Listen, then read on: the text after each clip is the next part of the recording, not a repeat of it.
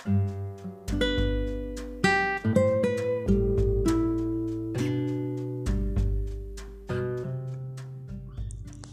everyone, di episode pertama ini aku bakalan bahas my future plan.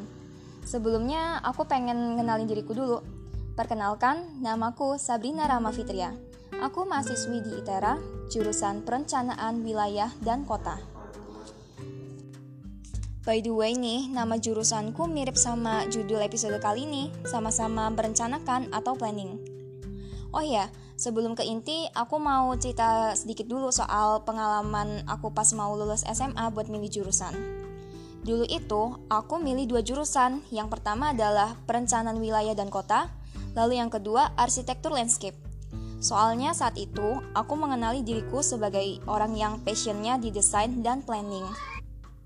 Mungkin ada pertanyaan, kenapa sih kalau suka desain gak ke fashion designer atau desain grafis aja? Nah, sebenarnya sih aku itu suka segala sesuatu yang berkaitan dengan desain. Berhubung aku itu punya saudara yang seorang fashion designer, dia juga lulusan di jurusan itu. Aku pengen nyoba yang lain untuk masa depan aku, kayak itu tantangan sendiri untuk aku. Maka dari itu, aku pilih jurusan PWK dan arsitektur landscape dua-duanya di Tera. Nah, aku itu suka keduanya karena aku suka menata ruang terbuka, kayak lebih menarik aja gitu kalau dikaitkan dengan future planning, aku pengen kerja di suatu perusahaan swasta atau badan pemerintahan yang ada hubungannya sama menata ruang terbuka. Untuk bisa mewujudkan itu, tentu perlu banget pondasi yang dibentuk dari sekarang, yaitu belajar dengan giat dan pantang menyerah. Itu dia poin pertama yang penting banget. Nah, kalau pondasi udah kuat, pastilah kalau mau mendirikan tiang-tiang planning masa depan kita atau bisa kita sebut cita-cita kita, itu akan lebih mudah digapai tentunya. Tinggal tergantung sih seberapa kuat sih kita mau mempertahankan itu. Nah, kalau dilihat dari segi karir, tentulah kalau karir bagus dan gaji besar, pastinya keuangan akan aman juga. Untuk itu, aku pengen selanjutnya sukses di bagian ini juga.